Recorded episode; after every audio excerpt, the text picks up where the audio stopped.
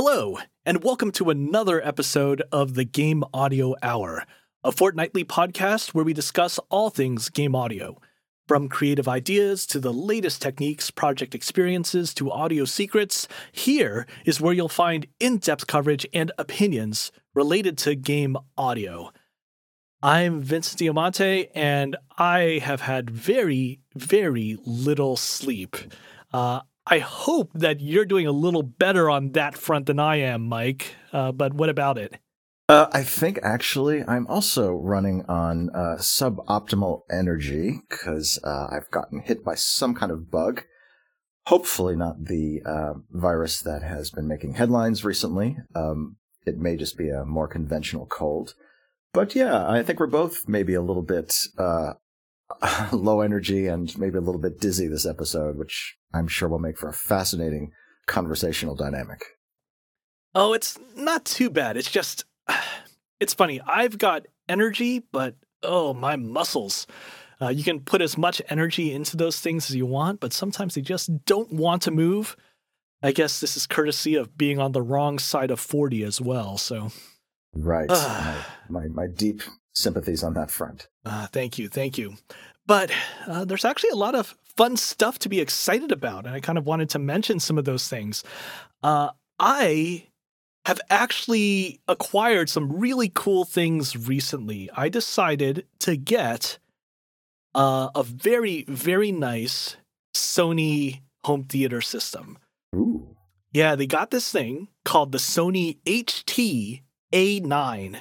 Yeah, it's not catchy like a a PlayStation or Xperia or whatever, but whatever. The HT-A9 is their high-end wireless sound system where you basically have a small box that connects to your TV and four relatively large satellites that you put on the corners of your room. And from that, it's actually able to synchronize with each other and create a 12 channel Atmos immersive 360 type sound. Very cool. And it's pretty good. It sounds really good. All the reviews that I actually read about uh, leading up to this suggest that, oh, yeah, this thing is absolutely amazing. So far, it has been really amazing, except for games. and this is kind of one thing I wanted to uh, just talk about because this really concerns a lot of us, uh, whether you're a game audio person or even just a regular game player. Um, I'm actually kind of wondering what was the state of your game playing right around the early 2000s? Uh, what what were you playing games on at that time? Right. So I was in house at a uh, indie game studio in Boston at that time. Uh, so I'm, I, we had a dedicated, uh, what was the, the, the, the, sort of prevailing Nintendo console at that time? Would it have been the N64 or? Uh, probably the GameCube. GameCube. One of those two. We had a, a room that was just sort of dedicated for that. And uh, that had a pretty good sound system. Like we had company games of Mario Kart and uh, uh, other stuff. And my own studio was um, less set up for gaming. Uh, it was, you know, it was a, it was a music studio, but uh, I didn't have much going on there. So I feel like I was either using the, the, the company's room for gaming or I was crouched over my Palm Pilot, which had no audio to speak of or very little, and doing, you know, tank games using, using like a, a black and white screen. Oh, wow. Oh, Palm Pilot. Oh, I'm, I'm, I'm getting flashbacks to. Uh, I actually had a Treo at the time, and then I quickly went to a Handspring because Handspring was super interesting. Uh, I, I really loved what they were doing and sort of furthering the Palm mission back in the middle 2000s. Um, you know, recently there was a um, there was a do- I know we're getting off subject a little bit, but there was a uh, there is a documentary on Handspring uh, floating on YouTube uh, oh wow, really? Yeah, I forgot the name of it, but I, I heard about it on uh, John Gruber's Apple podcast, and I think he interviewed the person who made the documentary, and and uh, it sounds really awesome. And uh, speaking as a fellow Treo owner, um, I'm definitely going to be checking this out. Yeah, that, that's really cool. Um, I mean, sort of audio related. Handspring was really interesting because they created that expansion slot on the top. Right. And you could put all sorts of things into that. Uh, one of the things that they actually made was an MP3 player. So you could Huh. have your uh, PDA and your MP3 player be a single unit, uh, which was really cool at the time. I mean, th- this was the, you know, the mid 2000s, and uh, well, it kind of was leaning towards that Apple hegemony at that time too. But you know, there were a couple of other options. You know, the Creative Labs stuff and right. Microsoft had some fun things too, and, and lots of cheap MP3 players at the time. I was really interested in PDAs, so uh, yeah, I had an MP3 player for my Handspring. It was really quite cool. For some reason, I remember that that expansion slot was called the Springboard. Yes, I don't know why I remember that because I've forgotten so much more useful information, but that lingers. You know, I also had a um, Sony Clie, which was their license uh, platform. Yeah, it was it was amazing. I don't quite have a visual memory of it, but I remember you could had maybe a base and a screen, and you could kind of pivot the two, uh, they're like two parts on a swivel hinge of some kind. Uh, it was a really really cool device, uh, a lot of fun. Also, kind of uh, building from the foundation that Palm itself had laid out. Yeah, really, really cool. We could probably go on forever Yeah, because I had I had so many PDAs, Pocket PCs later, and ugh. all right, but um, man, the early 2000s were really interesting because yeah, we didn't really have surround sound at that time. Like the PlayStation 2, for example, had an optical port that you can theoretically spit out Dolby Digital soundtracks, but really you only had surround sound coming from DVDs. Uh, games, if you could play sound through it, but it would only be stereo. For the most part, you were just uh, using the multi AV out on your PlayStation 2 or Xbox um, One, not ONE, but the, the original base Xbox or GameCube, and spitting out stereo left and right. And sound was fine. It was stereo, it was straightforward analog sound that eventually was uh, you know, propagated as electricity through to those speakers in your TV or in another sound system. I, I've just been thinking about this a lot because it feels like that was a really interesting time for games because we had to deal with latency. And for me as a game player, that really came up first when we shifted from CRTs to LCD flat panel displays. Mm. And uh, suddenly, when you pushed a button, it didn't quite jump, shoot, uh, execute at the same frame as when you push that button. It, it really, really sucked. Um, and, it, and it made sense. You know, CRTs are just running as fast as that cathode ray gun inside of there was just spitting out line after line without fail. And suddenly you came to this world where your LCD display actually had to wait for that analog signal to render a frame, and then it would have to parse that frame and deliver that frame onto the display. And that meant latency of how much? A couple of frames. A couple of Mm. frames is a pretty long time. That's pretty drastic for yeah, gaming, at least. 50, 60, 80, 100 milliseconds. Some of those really bad displays. 100 milliseconds is horrible. If you've ever played uh, one of your old school games, 80s, 90s platformers, action shooters, 100 milliseconds is an insanely long time.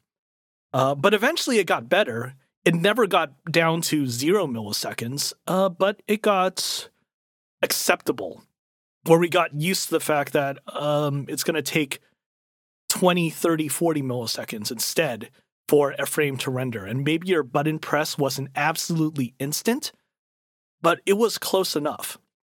And people got used to that, and games actually stopped being your hardcore, masochistic action platformers like, like honestly, we were used to back in the 80s. Uh, I don't know if you've played that many of, of those games back when you were younger, but I certainly enjoyed it uh, back in the day. I, I tended to play more of those in the arcade environment, so like the original console for Mortal Kombat um, and its many successors, and you know the the Outrun school of games. Yeah. Uh, less so. At, when I was gaming at home, it was more like RPGs and turn-based games and stuff like that. So I yeah. may not have sub. Now, does this tie into why your new sound system is suboptimal for gaming? Is there a, is there a latency connection here? There is. Um, basically, I got the sound system and it sounds fantastic. If I am playing movies, it's great. There's some really great immersive demos. It actually sounds good. You've got a Dolby Digital multi channel stream properly coming through via an app on your TV, and it spits out the signal to these wireless speakers. It's doing some magic on them in order to create the simulated uh, discrete channel surround sound. Unfortunately that magic that magic is really really slow. Um, and it's not horribly slow but it's slow enough that you actually notice it. Um, the first game that i tried out was halo infinite. And i noticed that when i'm playing this game i'm shooting that machine gun. Okay i'm going to shoot a single round from this machine gun. On the tv i see the the little muzzle flash and it's not actually making a sound until Huh. whoa 500 milliseconds later. Okay that that- is very slow. all right well that seems like a mistake. That seems like user error. I need to figure out the setup all right um I was a little surprised because I figure, okay, it's a, a Sony system, it's a Sony TV. I know that there's various newfangled handshaking functionality in order to say, yes, we want low latency everywhere. But instead, I ended up digging into the menus. I started enabling and disabling the things that I needed to do, making sure that I had eARC, the new standard for sound system TV communication. Uh, I had that enabled. Um, I made sure that other things were disabled, like this AV sync, which actually slowed down everything in order to try to match and and whatnot. And I was able to get it down to an acceptable level.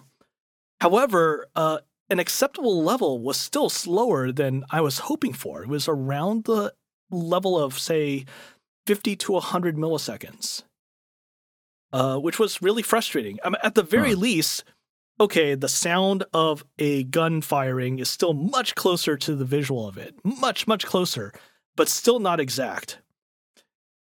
I did a little bit more research and I saw that this isn't just me. There are actually some interesting sites out there that do some rigorous testing on sound bars and sound systems, and they can actually measure the latency that is incurred when you're using different inputs, driving it with different sources, uh, uncompressed audio, Dolby digital streams, whatever.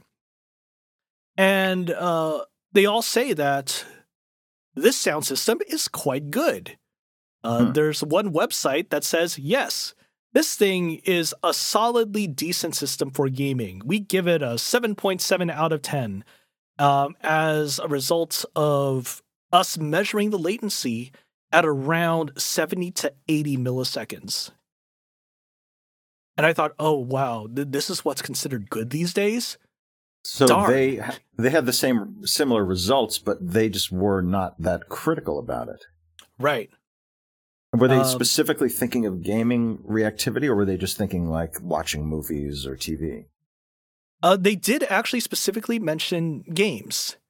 Uh, and I get it. I, I think there are a lot of modern games where 70 to 80 milliseconds is fine. But this is actually still really frustrating to me. I, I, I've got a music system.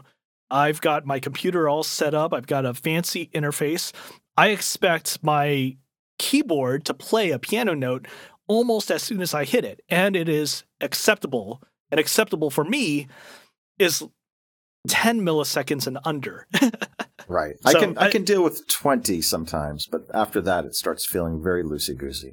yeah, so I'm I'm really aware of this. It's it's definitely not 20 milliseconds. It's definitely something like 2 to 3 like 4 5 frames maybe. Uh, uh I keep on saying frames and it's frustrating cuz frames can be so different nowadays. Like if you're thinking about SMPTE frames, you're typically thinking 30 frames per second, unless it's Right. 24. But modern games are all about 60 frames per second because that's modern display refresh rate. But whatever. Milliseconds? These websites are saying, hey, 70 milliseconds is not bad. And I thought, oh, is this the new standard? 70 milliseconds is not bad. I see a couple of other things that they've reviewed over the over the years, and they say, yeah, this one's great. Uh, you know, 50 milliseconds, 40 milliseconds, fantastic. Um, and then there are other ones that are actually even worse, which I shudder to think about actually using in a game scenario, 100 plus milliseconds. That's really scary. And that's what reminded me about LCD displays back in the early 2000s. Like the idea of waiting for a jump to actually register visually 100 milliseconds is horrible. And now I'm doing something close to that with sound on this system, which is literally Sony's top of the line system that they market as a great system to pair with your gaming TV for gaming scenarios. It just makes me wonder is this, well, it makes me wonder a couple things. First, is this something that I'm just going to have to accept as a user?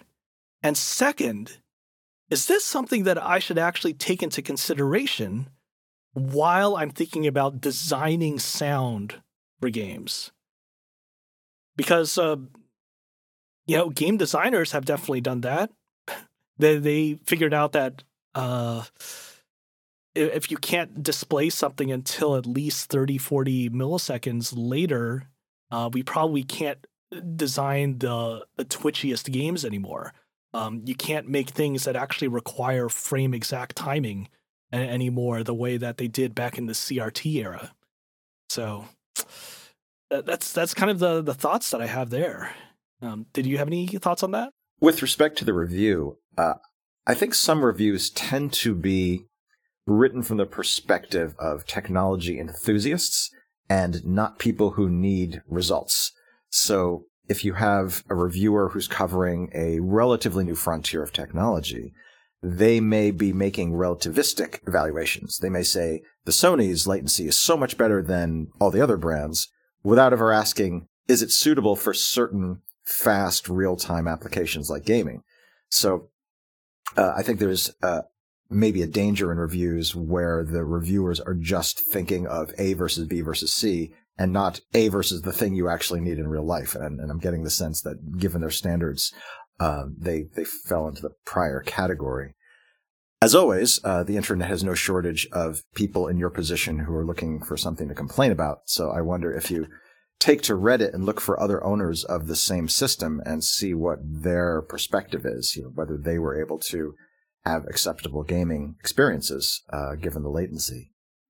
I, I'm in a pretty unique situation because I care so much about my old school games. I love retro games and I love being able to play them at full fidelity and with a similar feel as what I had back in the 90s. Um, like I have this video processor right now. It's uh, the RetroTink, and it's a remarkable video processor because it can take the analog signals that were coming out of your 90s and 2000s era systems and process that with under one frame of latency. Wow. So, all right, I've got this Sony TV that purports to have about 10 milliseconds of visual lag. And then I've got this RetroTink that will actually process the video with minimal lag on top of that. Uh, one frame there is 16 milliseconds. So, okay, let's say I've got 25 to 30 milliseconds of visual lag. That's pretty fantastic. That is enough. I, I will feel good about playing a system there. Um, playing my old Sega Saturn and Sony PlayStation games on this, playing arcade boards on this that were intended for a CRT display on the other end, and it will feel good in terms of the speed. But what about audio? Uh, what about audio cues? What about just the the audio feedback for when you're you know shooting a gun or your your character is making a sound and that sound is actually a cue for you to actually do something else and it's yeah it's not bad on modern games though because modern games don't really have those types of design issues because they know what people are playing these days it's not that twitchy um, or if it is twitchy it actually has like these really broad windows with which uh, with these really broad windows that you can execute within, like um, playing Hades and being able to just escape uh, various attacks. It's very forgiving in allowing you to to feel cool as you execute these things that are actually very easy to execute, which is very different from a 90s quarter muncher and many of the console games that also came from that same school of design. it's it, it, the impact of the technology on as it percolates back up the design level is of course very interesting and I would say multifaceted because designers have to take into account what is the typical experience for the audience um, rather than what are a few people who've got high end sound systems going to, to, to experience.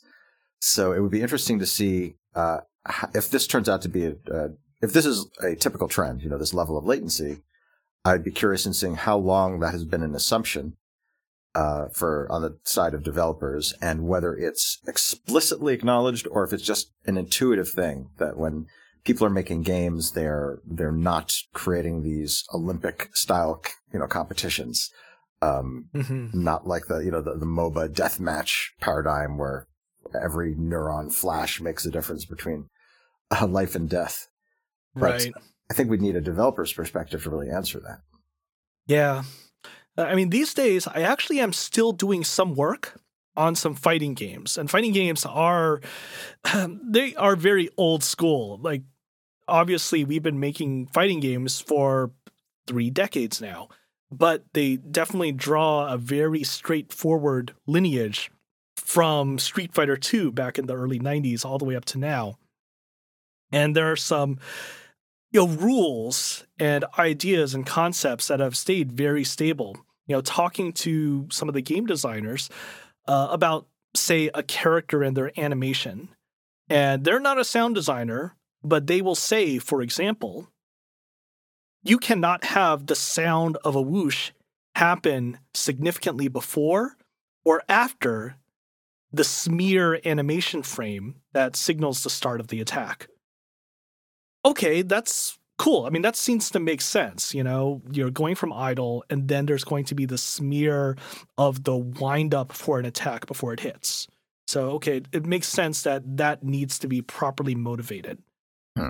But in a fighting game, especially these hardcore fighting games that are extremely quick, that smear frame might only be on screen for a couple of frames, three frames, four frames five frames. Uh, let's see. I mean, like five times fifteen is we have fifteen. Yeah, seventy-five milliseconds, right? Uh, you know, eighty milliseconds. And uh, wow, that's convenient. Eighty milliseconds is actually the time of the audio latency that I'm experiencing with this wireless system, which is considered a generally good system uh, when it comes to wireless latency. Um, so, how should I actually think about uh, connecting this particular whoosh sound with this particular animation? Should I trigger it earlier in the animation? Should I assume that more and more people are actually using wireless sound systems these days if they're going to be higher end? Um, should I hope that maybe in some future update that we actually think about AV sync again. Uh, remember back in the day with Guitar Hero, because the Guitar Hero came out on the PlayStation 2 in an era of this issue with video lag because of video processing, and it had you go through this whole thing of hit the bar on your guitar in time with the the beats as you see the the white light flash across the screen. And it's like, okay, let's let's sync up. Let's sync up. Maybe we need to do that again in the future because I personally don't see this wireless sound system trend going away anytime soon. They seem to be the default now for when you're dealing with upgrades for for TVs. If you want better sound, the the thing that you get is something that has some wireless component to it. Uh, a wireless subwoofer, even if the bar is itself not wireless. Uh, wireless surround sound speakers.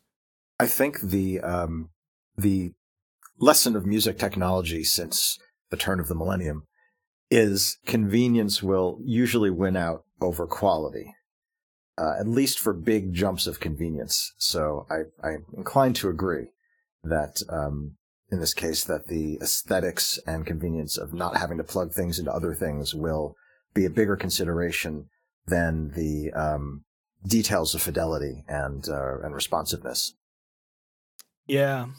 So now I'm actually thinking I should just assume that. Should I should I go ahead and put a little bit of a padding of about 50 milliseconds in there, uh, especially for games where there's going to be some sort of surround sound component.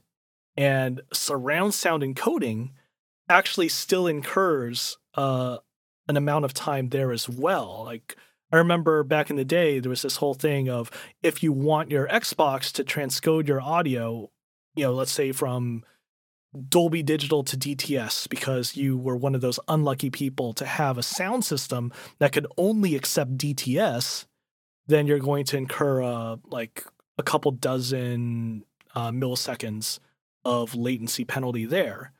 Uh, maybe, maybe we should just sort of assume that sounds are actually not going to be exactly where you want them to be anymore. It's, you're always going to have some delay. It's not going to be zero anymore.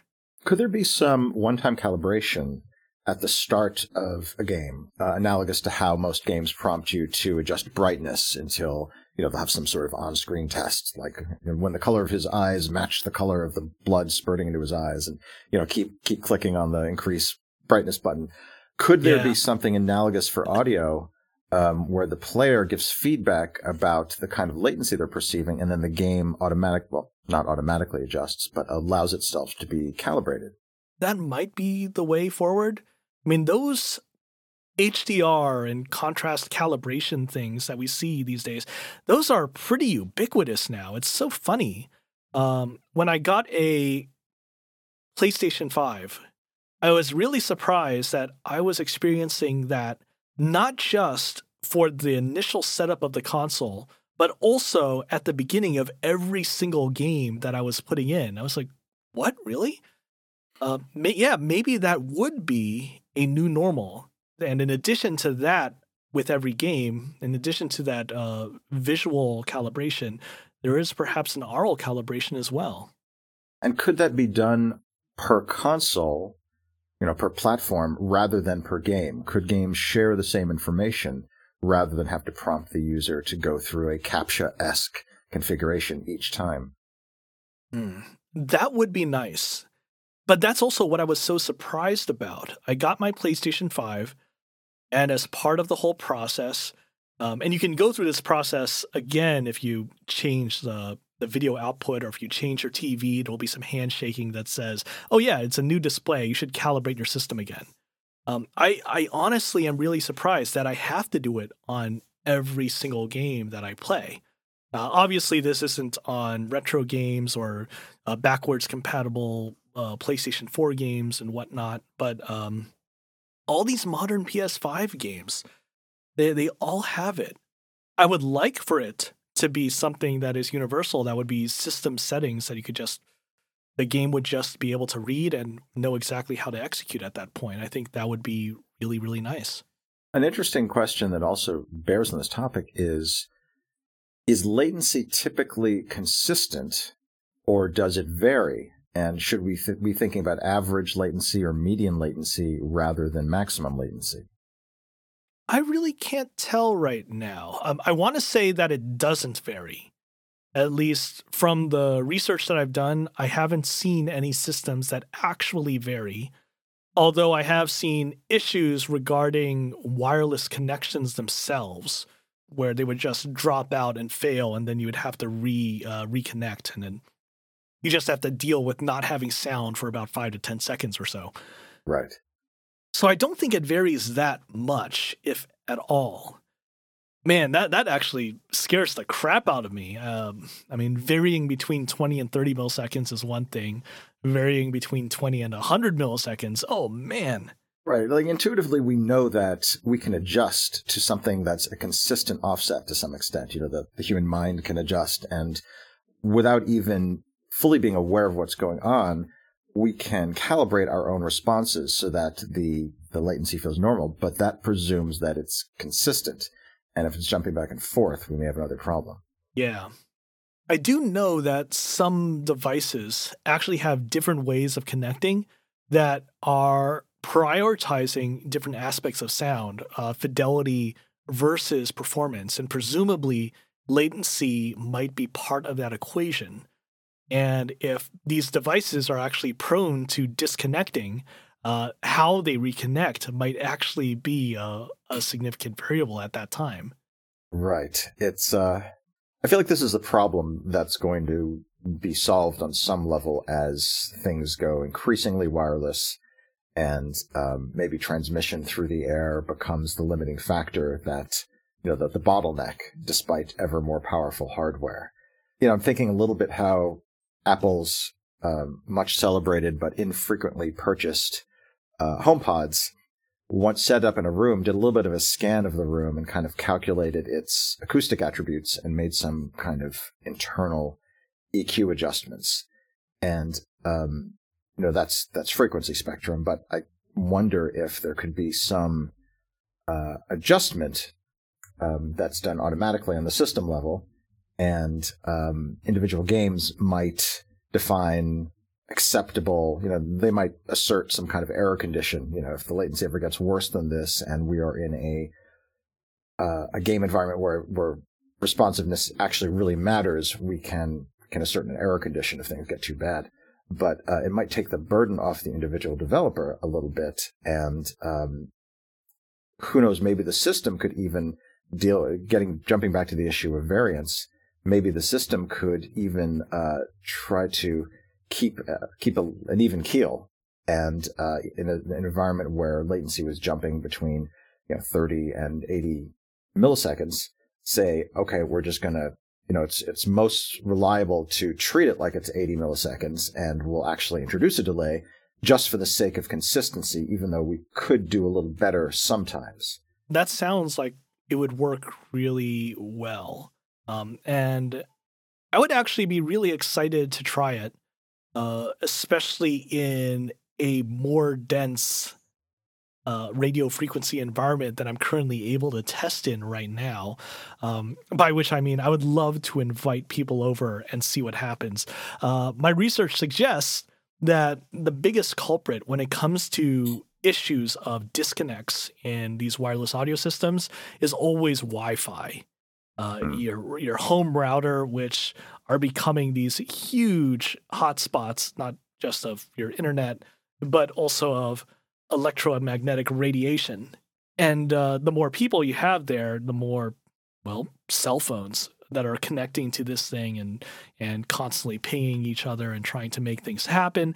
I, I would love to see how well it performs in there. I imagine that uh, these things were tested in different environments uh, and they they should be able to work really well. But I see so many forum posts that say, "Hey, move your Wi-Fi router over here, or uh, put your Wi-Fi router over here and make sure it's there for the initial connect, and then move it around over here after you set up the Wi-Fi on your soundbar and, and stuff like that. And it's hmm. not restricted to just Sony; like everyone is having this. Uh, Samsung, LG, all that. Everyone says that these wireless connections are still not quite great. And if there's anything that's moving forward, it's actually wireless connections themselves. Uh, we've got Wi Fi 5, that's the past. Now there's Wi Fi 6 and Wi Fi 6E and what have you that is purporting to to do gigabit data transfer just over wireless and who knows what it's doing so um, now these wireless soundbars have to fight even harder uh, against all that extra noise that's out in the air. On a personal level, and touching back on the subject of convenience always winning over quality, uh, I recently got the uh, Apple AirPods, the the three, the, the sort oh. of non-pro edition, but the still respectable edition, and I didn't really anticipate how positive being uh, severing the physical connection to your devices is, uh, so that it's really hard for me to go back to uh, a wired headphone. Obviously, I need to do it in the studio, but for anything else, um, the earpods are just I just grab them because they're so convenient, and um, it lets you jump between different devices um, transparently. So, like if you've got a Zoom meeting on your computer, you can listen to there, and then you can jump over to your phone if you're listening to music. And if you're uh, a super geek and have a watch, you can then start listening to your watch and put your phone down. Uh, the convenience is, is all encompassing. It just it, it it becomes one of these things that you cannot live without. So um, I can immediately see the the lure, and you know I'm aware of the fact that the the quality drops, and uh, then there's the latency issue that we're talking about. But I I wouldn't go back without a pressing necessity. So yes, the future is what's convenient, as it has always been ever since everyone just ditched CD quality audio for MP3.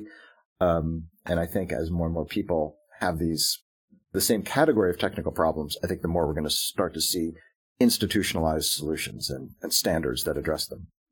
Yeah. Yeah, I'm I'm looking forward to that. You know, before I bought into this system, I thought, okay, I'm doing it. I'm getting the best thing that Sony has to offer. But it turns out, yeah, it might be the best thing, but there's still a ways to go in so many ways. And uh, I guess I'll be living with this compromise for a while, and I'll be thinking about this while I'm working on some sounds in the future, especially as I'm working on things that are perhaps very short sounds that Hmm. accompany very short animations. And how is that actually going to sync?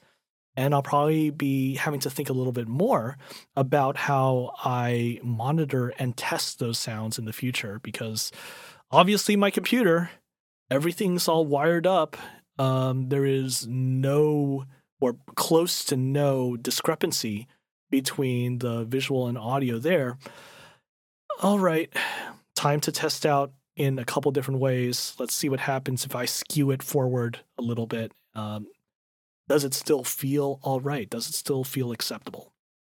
As always, the uh, state of the art of technology it drives art uh, in the broadest sense. Art being music, um, games, movies, you know, whatever the tools are will always impact what artistic creators come up with. So I think this is another, a more subtle example than we typically see, but a, but a meaningful one. Yeah. There's that. And, uh, oh, uh, I need to mention uh, today, uh, the day that we're recording, January 28th, is actually a pretty cool day uh, because I got to see my work in a format I've never tried before. Uh, prior to this, I've always done games, and now I can say that I have some work on TV and actually in theaters and on Netflix, specifically in this Japanese anime called The Orbital Children. I was lucky enough to be allowed to work on this show, writing the theme song, and it was pretty fun. it was Now, pretty often fun. when people say theme song, they often mean instrumental piece of music that kicks off a show. But in this case, you really mean theme song in the literal sense of something with lyrics, don't you? Yeah, it, it is a song. Actually, there is no opening uh, sequence for this show, as is typical for many TV shows and Japanese anime. Instead, it is a song that accompanies the end of every episode in this series. And I had to write a song. I, I wrote the music and produced it, but I also wrote lyrics and recorded uh, this Japanese artist to sing it. And it was quite an experience. It was very, very different from anything that I had done previously. Well, I think this would be an interesting perspective to give our listenership that is probably most oriented towards where music is concerned, instrumental music.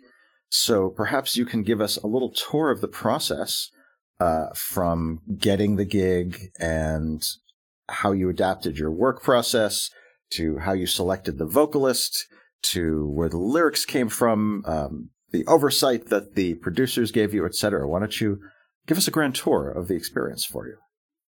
Yeah. So I think one thing that's worth mentioning about this is that the director is a very interesting guy. His name is Iso Mitsuo. Uh, so Iso-san, the director, has worked on just a few things in his career, uh, but they were all very notable and very well received things in the Japanese animation world. And this was his actual uh, first writer director effort in more than a decade. So it's been quite a long time in the making. Uh, let's see, he definitely made sure that uh, everything that was going on was motivated the right way, or at least in a clear and understandable way. So, going back to the beginning, uh, it turned out that uh, this director, uh, he was aware of me, and I was very lucky to actually go in and apply to this job. And he actually, he actually Twitter DM'd me saying that he noticed my application and he would be really excited to work. Very cool. I mean, it was just really surprising that it was um, one of those things that so rarely works. You know, usually it's going to be networking and uh, some more close connection. Um, but this, I was literally responding to something that was a Google form. And he Twitter DM'd me and said, Hey, uh, I'm not sure about this, but I like your work, and maybe we could work together in the future. Um, he said he wasn't sure because there was already a music com- composer uh, who was uh, writing the background music for this show already. Hmm. Uh, but he said, "Yeah, I would love to work in the future." I said, "Yeah, well, well, that's cool. I'm really glad that you responded to that, and yeah, I'm looking forward to a future opportunity too." I'll fast forward a few days, and he let actually me, says, "Let me interject for a second and actually ask: How did he know your work previously?" So I'm very lucky because one of the games that I worked on, Sky, uh, this mobile game which came out in 2019, actually is a pretty decent hit in Japan. So he was aware of my work on on Sky specifically. Very cool. Yeah. So after a few days from that initial Twitter exchange, he says, Well, maybe there's an opportunity for you to actually work on this theme song. So I'm going to get you in touch with the producer on the music side.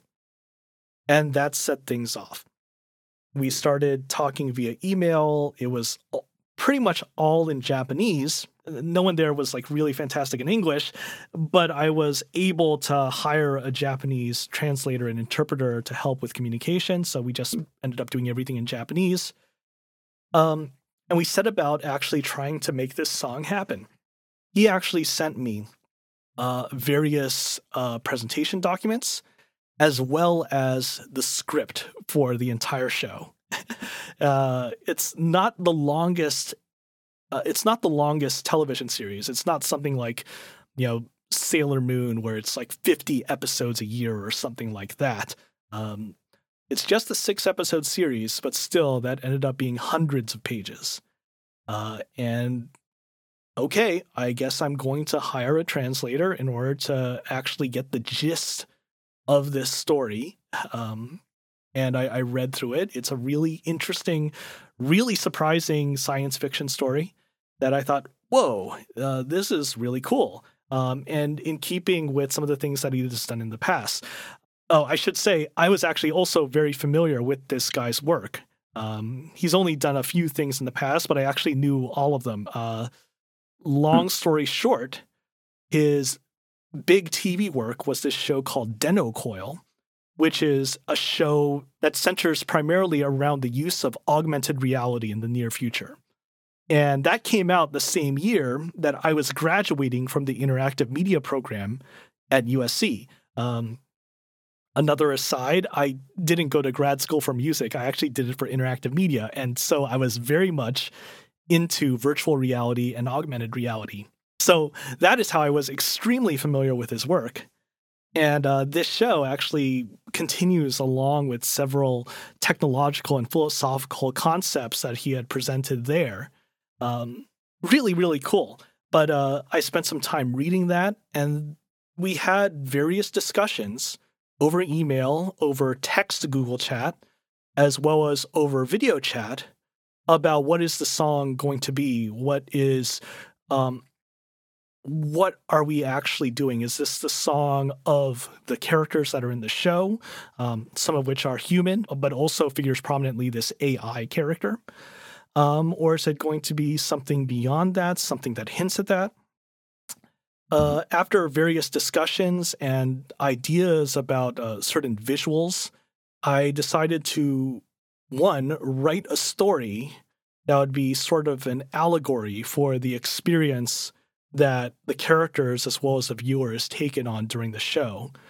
And uh, it, it's basically a whale hunt with the idea that um, the imagery of the whale is very similar to the the feeling and experience of technology. Uh, this idea of a whale being this knowable thing, but also overwhelming and barely controllable, if at all. Uh, right. Although and, maybe uh, a little more slow moving and predictable than technology tends to be. yes, uh, maybe, maybe, um, maybe if you prod it a little too much, it can be even more unpredictable. But um, I, I, wrote this story about that, and I thought, oh man, I think this feels good. And I wanted it to connect this story with the story that was actually presented in the anime. And then I wanted to do it in the way that the director actually specifically asked because he was familiar with my work on Sky, which I actually wrote lyrics in uh, a conlang. And okay, I, I, guess I'm going to do some similar things here. And I was researching different languages. Um, in the end, I was looking at Southeast Asian languages, uh, going to dialects from the Philippines and Indonesia. And uh, especially looking at terms that are connected to seafaring and particular sort of uh, figures that I think would be one, interesting, and two, able to be sung by a Japanese singer.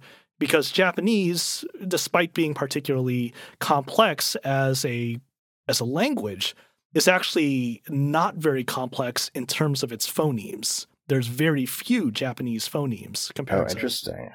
Uh, which is very different from uh, you know uh, other languages, English or or these Southeast Asian languages I was looking at. So I needed to convey these things in a really clear way, especially since we knew everything was going to be remote. It's going to be really hard to actually convey things that need to be explained uh, much further. So if I can translate everything into Japanese katakana, then it would be okay.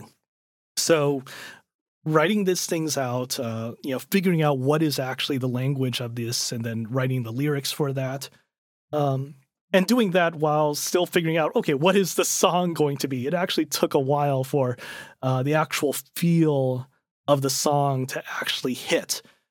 Even though it's just a single song, uh, this was a many months endeavor, or like close to half a year from start to end for the production of this song. Um, One thing I was going to ask is uh, were there role models that inspired the orchestration or the arrangement of the song, which which, which strikes me as being a, a very deft and artistic combination of the the electric acoustical guitar and very ethereal electronica, which um, struck me as a really uh, powerful mix and, and gave the song a kind of distinct signature in terms of just the, the arrangement, leaving aside the vocals for a second? Was there, uh, were there existing songs or existing musical uh, underscore pieces that inspired uh, or served as points of reference for that? Oh man. Um well, I guess right off the top, there was a particular anime soundtrack that hit me particularly hard back in the late 90s called Macross Plus. And kind of similar to this particular show, it was set in the near future, and it was trying to convey this world that had a couple of different cultures sort of meshing together as a result of the technology that uh, was brought on the Macross. Well, you might know it as as Robotech, but like, oh man, Robotech hits the world and suddenly things happen. You know, you know, everything is like United Nations this instead. Um, and so Macross Plus kind of does a similar thing, and you have these things that are traditional orchestra, but you also have like these sort of French trance pop songs mm-hmm. and, and all that. Uh, there were some really interesting decisions made in that soundtrack done by Kanno Yoko. And that soundtrack actually stuck with me for a long time. And when confronted with this particular task, I could not help but think about my reaction to hearing that soundtrack for the first time. I, I feel like this song doesn't quite hit uh, the same way as any particular song in that soundtrack. Like there's uh, definitely some things that I wanted that were more trancy and electronic, but also like maybe like more guitar oriented shoegaze type stuff. And um, it kind of went all over the place. And I and after a while, I realized, no, I don't want it to be drawn from any particular anchor point in my particular musical experience. But I can't ignore Macross Plus. That, that was such a, a soundtrack for me. Oh, very cool. And uh, you were referring uh, earlier to the the process of deriving lyrics using both uh, constraints of the story that you put together, if I, if I understand you correctly, as well as the phonemic limitations of Japan of Japanese. Uh, given those two inputs, what did you choose as the uh, lyrical anchor? I, I, I, assume what we're hearing in, in the chorus is the name of the show, or maybe name a name of a character from the show. Is that is that right? Kind of. I mean, there were certain concepts that were uh, that were let's see there were certain concepts that the director was really excited for me to explore and the way that i did it honestly was through words that sort of sounded like japanese words so hmm. the title of the song for example oarana uh, throughout the the song, like the I asked the singer to do these sort of elongated double vowels, so oarana, you know, and it's like it's sort of such an unusual thing that you don't have in Japanese, but you do have a lot of in Southeast Asian languages, like in the Philippines and Indonesia. Um, but despite that, the word itself sounds kind of similar to a Japanese word Owaranai, which means without end or unending or infinite. And I wanted to sort of do things with the language where I was connecting uh, Japanese or, or near Japanese words with the concepts that were in the story that I wrote, uh, but it not exactly matching. So, like the idea of this whale being enormous and incomprehensible but also when being confronted by it, the Japanese word, owaranai, almost comes up or sort of hints at in your mind, and it feels more than just being incredibly large in front of you. So that's kind of where I was thinking about when it came to these lyrics. Like there, there is actually a very specific kind of a poem that I wrote out, when, and every verse has specific things that the speaker is lingering on. And I wanted to make sure that the words felt right, but also that they could connect with some different concept that is near to a Japanese word or term or phrase that uh, could further extend the feeling at that particular time. Let me flesh out my understanding with some dumb questions. Uh, are the lyrics literally in Japanese, or are they in some other language, or are they just phonetic, phonemic suggestions of Japanese? They they are phonemic suggestions. Interesting. So a Japanese speaker listening to the song would not hear something that's literally comprehensible, but rather something that's lyrically more poetic than semantic. Is that right? That is right. Yes. Interesting. I don't. That's such an interesting approach. Um, and I can't think of any analog in English uh, except maybe um, anecdotally, there's circulating around YouTube a number of years ago was a um, kind of a faux English song created by a, an Italian artist who was just recording a song that he thought sounded like English but was actually gibberish. So there were you know snatches of different English words together, but they they literally didn't mean anything. That was done for comedic value, whereas this sounds like it's being done with poetic intent. Right. It's um you know, it's funny. I feel like I come across this concept a bit just from language learning. Like I'm trying to learn Japanese right now, and you get into these things. Uh, you know, not just with Japanese, but learning any language uh, called false friends, where you have something that, oh, that sounds like an English word. It must be similar to that English word, but it's not. Um, the first thing that I can think of is jujun, and in Japanese, jujun means obedience. Uh, hmm. but jejune means, you know, it's you know, it's it's the English word jejune. You know, it's like you know, simple Childish, or naive. Yeah. yeah. But it's like, oh man, is there a connection there? There kind of is.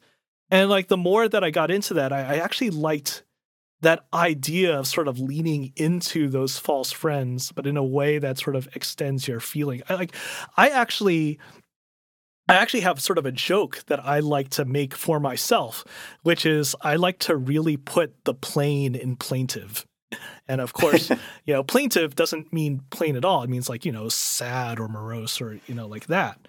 Uh, but it's more something that I've kind of lingered on as a lie I've created for myself about what it means to make something that is like emotional and heartrending. And I and I think about, oh, can I make this simpler? Can I make this actually more stark or more plain in order to execute that particular feeling? So I, I feel like this approach to the lyrics is actually an approach similar to, um, you know, some other things that I've done elsewhere in music. Now, given that you have lyrics that are not literally meaningful, but more poetically suggestive through their phenomenology, how do you go about approaching a vocalist and encouraging, in this case, her to imbue the, the lyrics or the, the music with meaning, given that she doesn't necessarily understand, you know, there's no, there's no text. It's, it's all just suggestive. Uh, what kind of conversations did you have with your vocalist along those lines? Gosh, I mean, well, what can I say? I thought she was actually really good. uh, like she, she was like really uh, sensitive to sort of the mix of emotions that would come out at different places. I mean, besides that, I did have a, a spreadsheet that I shared, which is here is the English poem, and here is the poem in the lyrics for the song. Here is mm. a Japanese interpretation of the poem with explanations of of why this particular imagery is there and what the what the underlying feeling is for the speaker here and why he's making this particular allusion. So I, I tried to make things pretty clear with that type of documentation. And I think that was really sufficient and they were just able to execute based on their, their skill from that point. So interesting. Uh, I would never have guessed, being someone who is ignorant of Japanese, that I wasn't listening to Japanese, which was just my default naive assumptions. So I think you've done a great job in coming up with some lyrics that have the phonetic qualities of language, but also really support the emotion of the song and create. Well, it's funny that the song is about something, as as you've described it, large and uh, maybe cumbersome. Uh, whereas to me, the song is light and ethereal and has a kind of pulsing agility to it um, mm-hmm. in a way that that is a little evocative of, of minimalism. Uh, you know, to me, it just the visual imagery is is light and um, and kind of dancing on clouds and all these things that are sort of the opposite of what you've described as the uh, um, the the meaning. If uh, the backstory is probably a good term to use. So it is yeah. funny how uh, association will take us on different paths. Well, I think that I think if you have that feeling, I think that's exactly what I wanted actually, because it's not about the whale, it's about the whale hunt and the the speaker, his feelings and emotions as he goes through with this whale hunt. Oh man, I'm being dragged on a whale hunt. oh, oh man, uh, do I know what I'm actually doing here? Why am I actually along for the ride? I didn't mm. have any particular emotions here. The whale is underneath the water. We're skipping across the water in a particular way. And then it comes and overwhelms. And what is my emotion at that point? So I, I think it's okay. I, I, think that's actually great that you actually got that particular feeling and not just, oh, it's a it's a big whale. you know, that that's not entirely the the subject of, right. of the poem there. And is there a connection between the story you wrote and the content of the show? Yes. So there is, in fact, like some very specific whale imagery that is there in the show. it, it is a very, it is not that story, but there is whale imagery. Um, and in terms of the relationship between, hey dog, in terms of the relationship in terms of the relationship between uh, the characters, I think that um, the the feelings that exist between the characters and uh, you know who is the antagonist uh, of the show are actually kind of similar. Um, so um, you, should absolutely keep your dog in the in the edit. I think. yeah. So yeah, there, there's some interesting things happening that I think mirror the two stories. Um, uh, I mean, I knew that I wasn't going to really be able to any do anything in a song that had that type of detail and, and twists and whatnot, but uh, the overall ride is, is really what I was hoping for, along with the shift in the relationship that exists. So in in in this song, it's the shift that um, the speaker has when it comes to uh, what the whale actually represents to him and how much of an impact it has on his life, both from a distance as well as confronted in person when, you know, just sort of recontextualizing everything, like having a different perspective on what the whale actually thinks about the relationship that it has with all these other creatures, uh, all these people that that have these preconceived notions of them How really interesting. I thought just on a, an emotional level, the song is uh, scintillating and captivating and very well written for the vocalist uh, in terms of exploiting the different regions of her register. Uh, there's a coda at the very end that kind of jumps up into the the high uh, fey stratosphere of her of her upper register and I assume her head voice. Uh, it's very well tailored, I think, and um, just really a, a joy to listen to. Wow. Thank you. I, I really appreciate that. Man, uh, I mean, it was a wild ride. I'm, I'm really glad that I can actually talk about this now because this was something that was on the burner for fully half of last year. Um, and now it's, it's really, it really is quite a wonder to see this thing on Netflix and on YouTube and you know, you can get it digitally on on Apple and, and whatnot. I really wish that I was able to be in Japan to actually experience it on a theatrical sound system. mm. Well, that would be great. But tying together our topics, hopefully your fancy new Sony home system, latency and all, uh, provided you with a good listening experience. It's pretty good. Honestly, it is pretty good for that. If I'm not worrying about button presses, uh yeah, that is in fact a solid solid sound system. For our listeners who want to hear the song both out of context and then in context with the show, where can they go? So the name of the song is Oarana, spelled O A R A N A. If you search for it on YouTube or Apple or Amazon, you should be able to come up with that digital single. Um, and for now, I'm actually still promoting it a little bit because this is literally the the the opening salvo, I guess. It, it just released on Netflix today. And the show's name? The name of the show is The Orbital Children. Uh, Orbital right Children. now, the right now you can check it out on Netflix. I mean, it just came out, so it presumably will be up there for a while. It's six episodes, so if you want to binge it, I suppose you could very easily in a day or a weekend. Um, and uh, I think it's a pretty darn good story. I think you you'll really enjoy it. Well, very cool. And uh, I, I perhaps we will be able to discuss it in a, uh, a future installment of uh, of conspicuous consumption as we conspicuously consume your output and the the show that you've written for. conspicuous consumption. Should we actually go to that? Like, have you been having fun with anything lately? Uh, I've I've been a creature of habit the last uh, week or so because uh, certainly this week I've I've now been a little under the weather, so a lot of what I've consumed has been creature comforts, uh, the familiar. Um, my my favorite show at the moment is still the Book of Boba Fett, um, whose score is perhaps a little less striking than that of The Mandalorian, but uh, it still manages to um, create a interesting soundscape musically that I think takes some inspiration from the canonical Star Wars scores while not really sounding like them. And uh, I think it strikes maybe a, even a better balance between these elements than uh, Mandalorian did. I'm embarrassed to admit I don't know if it's the same composer, it may not have been. But if you think of these two shows as related, um, they both strike out new territory, and I think this one does it at a little more of a, an even keel. Uh, how about yourself?